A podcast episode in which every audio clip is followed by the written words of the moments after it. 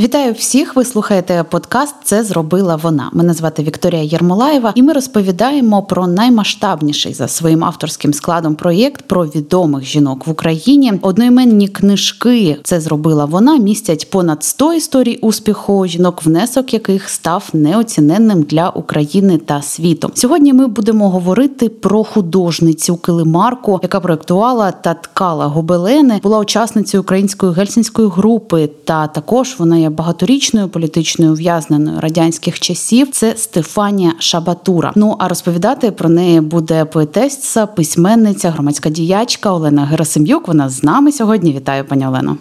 Вітаю всіх. Дякую, що запросили. Знаєте, е, пані Олено, коли я читала біографію Стефанії Шабатури, у мене одразу виникло питання: ось таке одне важливе, як вона це все витримала. Прожила велике, довге життя, насичене. І не зламалась. От яке питання чи може асоціація найперша і головна є у вас, коли ви говорите про Стефанію Шабатуру? А власне мені на це питання не треба шукати відповіді. Стефанія Шабатура сама відповіла, як вона витримала всі ці речі у власне ув'язненні. Вона писала, що я здається цитувала цю її фразу в книжці. Це зробила вона. Вона думала, що коли вона потрапила в в'язницю в тюрму, вона думала, що не витримає, і чомусь їй здавалося, що от саме ця думка про те, що вона не витримає, ці от спроби якось е, не знаю, як назвати акліматизуватися чи що в цих нелюдських умовах і дали їй сили для того, аби витримати всі ці нелюдські абсолютно перипетії. Ось в одному із інтерв'ю я процитую. Вона сказала так: «Е, все можна витерпіти, і той карцер, і ті нари дошки з величезними щілинами, і холод, бо опалювали у нас лише раз на добу. Оскільки я думала, що не витримаю і дня в тюрмі, то я витримала ще й не таке. Людина ніколи не знає, як вона буде поводитися в екстремальних ситуаціях, просто не знає своїх своїх можливостей, доки не прийдеться пережити подібне. Ось власне так вона підводила риску, коли розповідала про це жахливе своє перебування і в тюрмах, і в е, засланні, і власне все, що відбувалося з нею потім. Але те, що в цій історії, власне, в біографії Стефанії Шабатури надихає і надихає не тільки мене, як е, людину, яка писала про пані Стефанію в книжку, це зробила вона, а надихає багатьох інших, що саме пані Стефанія разом з однодумцями українцями в 90-му році, е, в на початку квітня, підняли над Львовом жовто-блакитний прапор, і це вона описує як е, власне потрясаючу абсолютно подію, і дуже про неї емоційно відгукується у такій автобіографічній, я б сказала, книжці, яка вийшла в смолоскипі, так і називається Стефанія Шабатура. Тут весь її життєпис і власне всі найцікавіші моменти. Тому, якщо хтось із слухачів захоче більше дізнатися про пані Стефанію, то може в смолоскипі мотузки пізнити ось таку книжку.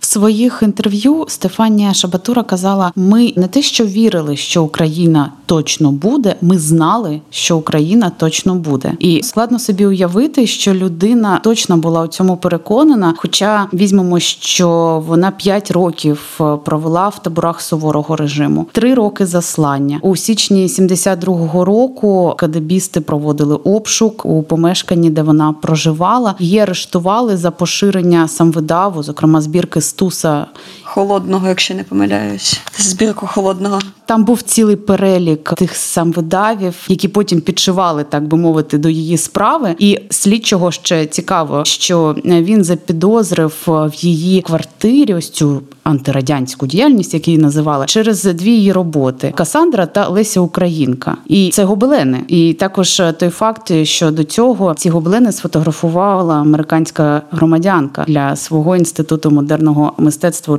Чикаго. А загалом було декілька томів, які містили сотні сторінок. Це справа пані Стефанії Шабатури. Найцікавіше, коли вона розповідала про концтабір очима жінки. Чи пані Олено, ви читали ці спогади? Що вас там вразило?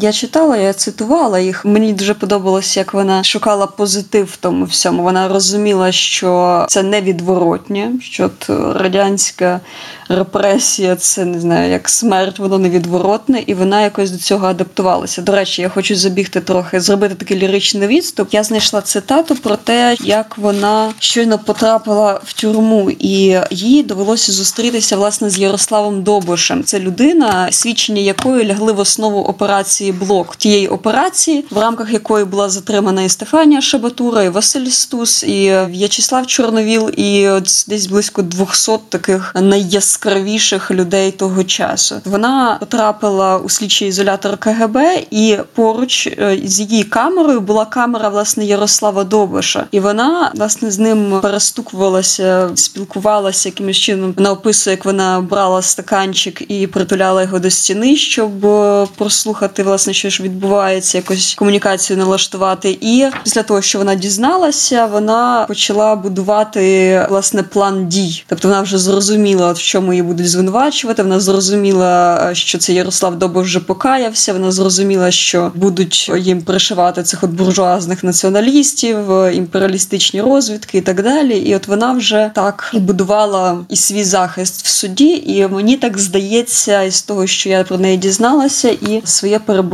в тюрмі надалі. Тут є ще цікавий факт про те, що і знаходячись там у засланні, вона продовжувала якісь акції протесту робити. Вона голодувала, вона відстоювала свої права. Складно собі уявити, бо людина була дійсно у страшних умовах. Абсолютно, і я згадувала момент, коли для того, щоб самореалізуватися як мисткині, от вони садили разом з іншими ув'язненими різні овочі, фрукти, і так цікаво наводить ставання діалоги з цими наглядачами, які запитують, а що ви тут садите? Тому що в тюрмі на цьому поселенні не можна було ще й все садити, як виявилось. Там ще й така була цензура біологічна, флористична, я б навіть сказала. І Стефанія казала, вони там приховували редисочку, наприклад, відривали листочки, щоб можна було е, трохи краще їсти і приховати це все відповідно від наглядачів. І коли наглядачі питали, що це таке за растіння, Стефанія відповідала, що а ми не знаємо, то якесь е, саме там зробилось і так далі. Є ще цікаві її спогади про те, як вона сидить в камері і дивиться через загратоване вікно на небо, і бачить там якусь хмару у вигляді коня, і це її так заспокоює. Вона повертається в дитячі спогади, хоча дитинство в неї було теж дуже таке посічене цією окупацією радянською цими бойовими діями. В неї батько загинув, і матір е, теж е, спогади абсолютно жахливі згадують. І власне, коли ж Стефанія дивилася в це вікно, бачила цю хмару, це повертало її до дитячої безтурботності, до тієї цікавості. Таким чином вона мріяла, і ці мрії вона згадує на тому ж рівні, що і творчість. Тобто, ось так вона перебувала в в'язниці, так вона от себе власне контролювала, сканувала себе і так медитувала, можна навіть сказати. Такий нескорений дух формувала в собі.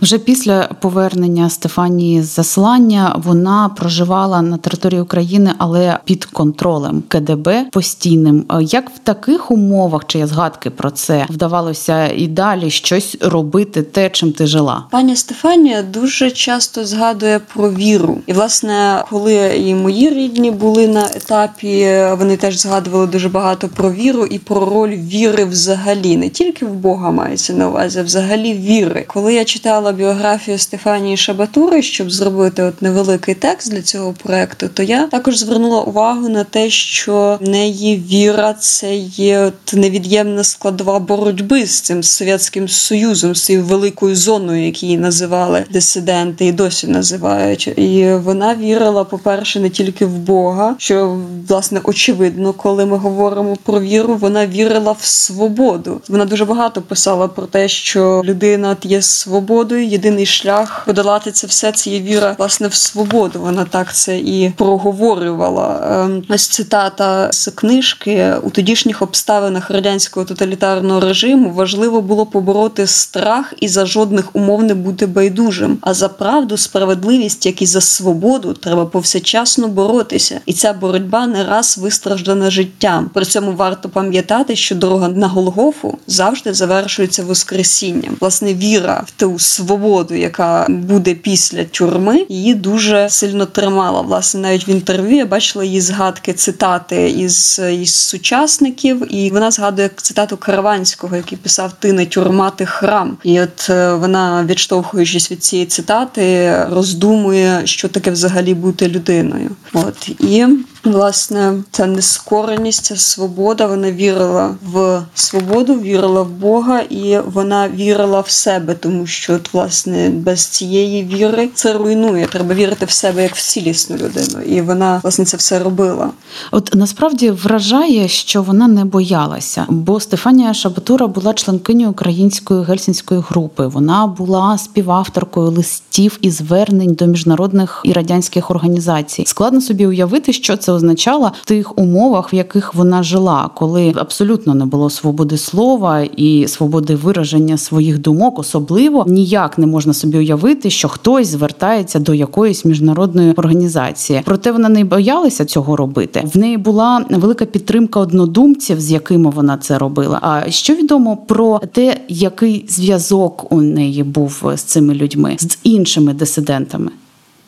Вона дуже багато цитує своїх сучасників, і мене, до речі, один факт дуже парадоксальний вразив. Я знайшла інформацію про те, що тодішня мистецька критика дуже позитивно і схвально відгукувалася про роботу Стефанії Шабатури, але попри це паралельно її вигнали зі спілки. До речі, без рішення суду, що вона називає незаконним. Попри це, вона була обвинувачена. Попри це, вона сиділа в тюрмі, хоча вона досить е, була такою відомою і шанованою колоніальною культурою, назвемо це так. І власне вона розповідає також про свої перші способи спротиву, навіть тоді не усвідомлені. Наприклад, на початку вона займалася іконописом і аналізуючи своє життя, е, вона вважає, що іконопис це от була перша така спроба протесту проти антирелігійної, антилюдської пропаганди. Тобто в тому регіоні, де вона жила, це ще й Заліщики, це ще є така Тернопільська область, яка нас насичене абсолютно бурхливими цими образами. Власне, мистецтво для Стефанії стало таким от протестом. А щодо її контактів з тодішніми дисидентами, то почнемо хоча б із феноменальної коляди, там де брав участь і Василь Стус і багато інших людей, яка відбулося у Львові. І в цій коляді Стефанія грала роль цигана. Всі вбралися в різні потрясаючі костюми, ходили з зіркою, і це все було попри заборону, пряму заборону законодавчо прописано проводити ось такі от зібрання. Після цього вже почалися такі масові репресії. Ця коляда, такий сплеск і віри, і релігії, і єдності. Після нього радянський союз не витримав і вже очевидно почав просто косити всіх підряд для того, аби просто знищити інтелігенцію і знищити все те, що ось так спорадично проявлялося в тих колах активних і творчих людей. Зокрема, ще у спогадах я знайшла інформацію інформацію про те, як відбувався обшук не тільки у Стефанії Шабатури, а у її матері. Стефанія Шабатура оформила хату своєї матері в таких жовто-блакитних е, кольорах. Вона красиво розмалювала, красиво оформила житло. І е, КГБісти, коли прийшли на обшук, як згадує її мама Анна Шабатура, вони стояли шоковані. Вони не могли зрозуміти, от як, як от вони контролюють, мовляв, тут все, кожен видих, кожен чих, кожен крок кожної людини. А тут в хаті заборонені кольори, заборонені кольори забороненої держави. Коли хтось е, запитав у матері, хто цю хату розмальовував, її мама сказала, це малювала я. А ви що? Зріли тільки таку мою хату? Та тут у нас в селі зо 20 таких, якщо не більше. Це наочний такий приклад внутрішнього цього стержня українства, який не змогла перебороти радянське тоталітарне знущання ні тюрмами, ні таборами, ні розстрілами. Тобто це те, що залишалося живе. КГБісти от буквально в будинку, в її будинку матері були вражені тим, що це от відбувається у них абсолютно під носом. Такий потрясаючий абсолютно факт.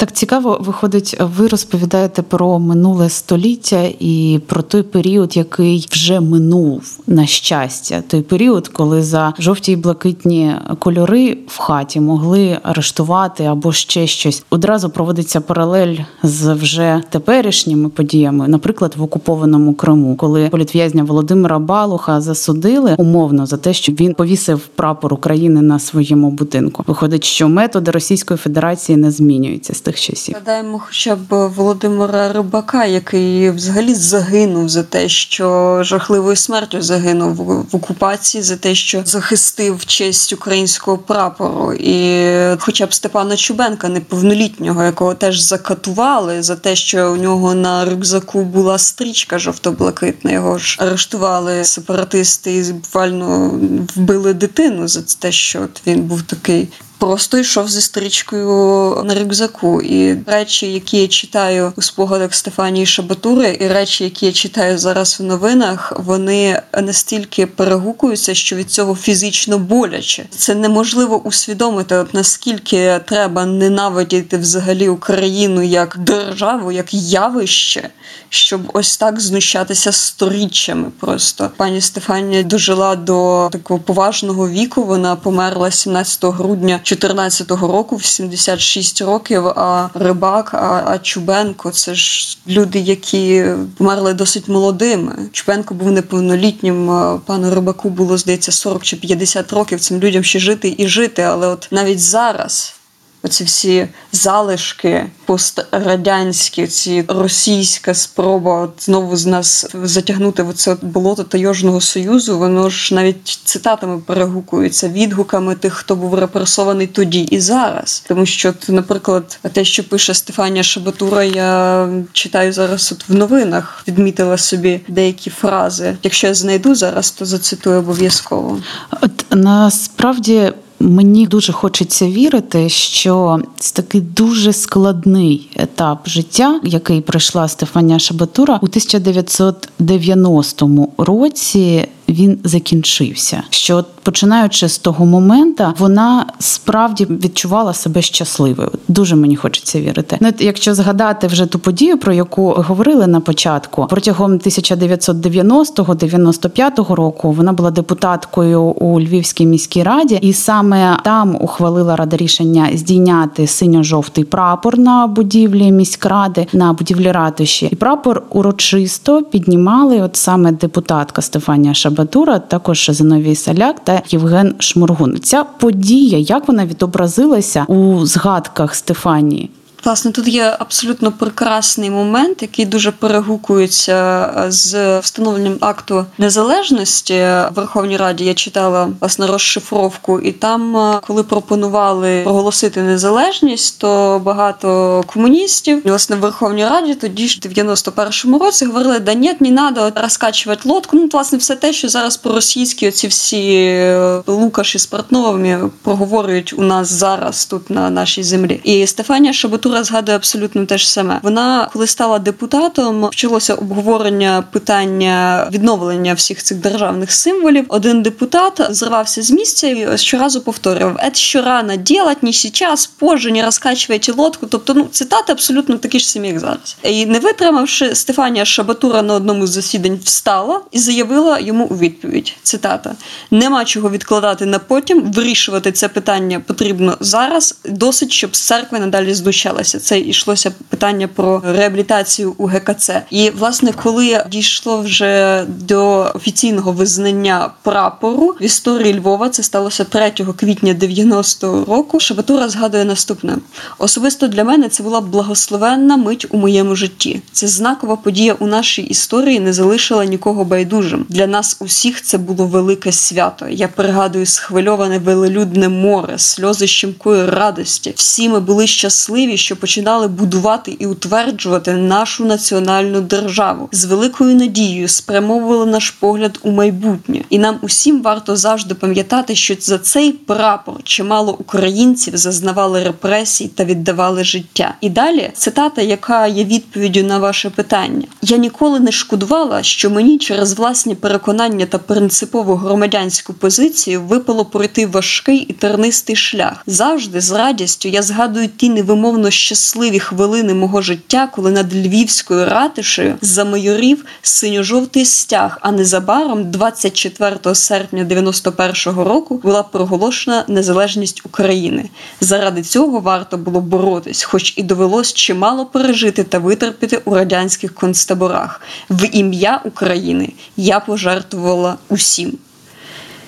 Насправді це прекрасно, що вона відчула це на собі, бо ми знаємо, на жаль, дуже багато прикладів тих людей, які боролися за цей момент, щоб він відбувся, але на жаль, не дочекалися. Я е, хочу тут ще наших слухачів і слухачок направити до видання розстрільний календар, де можна почитати і дізнатися дуже багато цікавого про долю людей, які зазнали переслідувань та катувань. Розстрільний календар написала наша спікерка Олена Герасим'юк. Пані Олено, там багато жіночих долей. Дякую, що ви згадали за цю книгу. Я власне не рахувала, якщо чесно, скільки е, жінок і чоловіків. Але до речі, Стефанія Шабатура згадує про ув'язнених жінок в одному із своїх інтерв'ю. Вона говорить про те, що разом з нею сиділи, е, і вона перелічує, хто разом з нею сидів. Вона називає і Карванську, і Світличну, і власне дуже багато імен. Вона повертається до них. Вона цитує. Тобто, видно, що вона не просто дружила, товаришувала з ними, а що це був культурний обмін, культурний діалог діалог. Це було потрясаюче явище. Знаєте, коли люди пишуть, малюють і, і роблять ці всі речі в стіл рважений, поширюють цим видавом. Вся ця інтелігенція все це читала, цитувала і от варилася в цьому от е, культурному середовищі, власному. Тобто, це була така от підпільна велика культура. І звісно ж, історія Стефанії Шабатури є в розстрільному календарі. Вона одна із перших, тому що от в рамках операції Блок, як я вже згадувала, Стефанію арештували. І тут е, я згадую цитату, що в харківській тюрмі я сиділа в камері смертника, де ліжко блоковане з металом, таке як гріб. На нього дають матрац, і все. Це все було прикручене до землі, таке прибите, таке жахливе. Я надивилася на ті тюрми, а потім був концтабір. А в концтаборі були свої: Ніна Караванська, стрі політв'язні Дарка Гусяк, Марія Пальчак, була Сільва Зальмансон, була ще така Наташа Сибіру, тому що чоловік мав українське прізвище. Ще була група молоді, яка палила дачі комуністам, і їм їх за це посадили, і так далі. Вона все таки була в жіночій тюрмі. Вона акцентує в своїх спогадах переважно на жінках, тому що з ними вона і відбувала це абсолютно несправедливе покарання. Її засудили за 62-ю статтею карного кодексу, і вона була в концтаборі Мордовської е, АССР, і потім в селі Макушино-Курганської області. Її вивезли фактично, викрали з території України і десь на території території Росії, як це зараз, до речі, відбувається з нашими політв'язнями, такими як Сенцов, як Кольченко. Просто Росія окупувала Україну і з нею викрадала людей для того, щоб от кудись їх на Сибір, туди десь в Караганду чи ще в інші місця вивозити і катувати там. Так само, як і Стефанія Шабатура, таку ж долю повторив і Кольченко, і Сенцов, і Балух, і Клих, і ще багато політв'язнів, які були обміняні, слава Богу, на Цемаха. І власне добре, що вони повернулися, і прекрасно, що пані Стефанія не тільки бачила, як відбулося це відновлення української держави. Все ж таки, ми маємо говорити про відновлення, бо вона існувала і до радянського союзу, про що в СССР не згадували і навмисно викидали із підручників. А вона брала участь, вона ж піднімала цей прапор. Тобто вона була одна із тих, хто власноруч цей прапор над Львовом повісив, завдяки кому він замайорів і це це неймовірно. Я не можу навіть уявити, яка гордість, яке відчуття переповнювало її тоді. Я можу тільки читати і радіти, і дякувати всім тим, хто своїм чином, ціною свого здоров'я, своєї молодості, своєї творчості і, і життя навіть виборов нам зараз незалежну державу, яку ми продовжуємо захищати, в тому числі зі зброєю в руках. Велика шана цим людям насправді.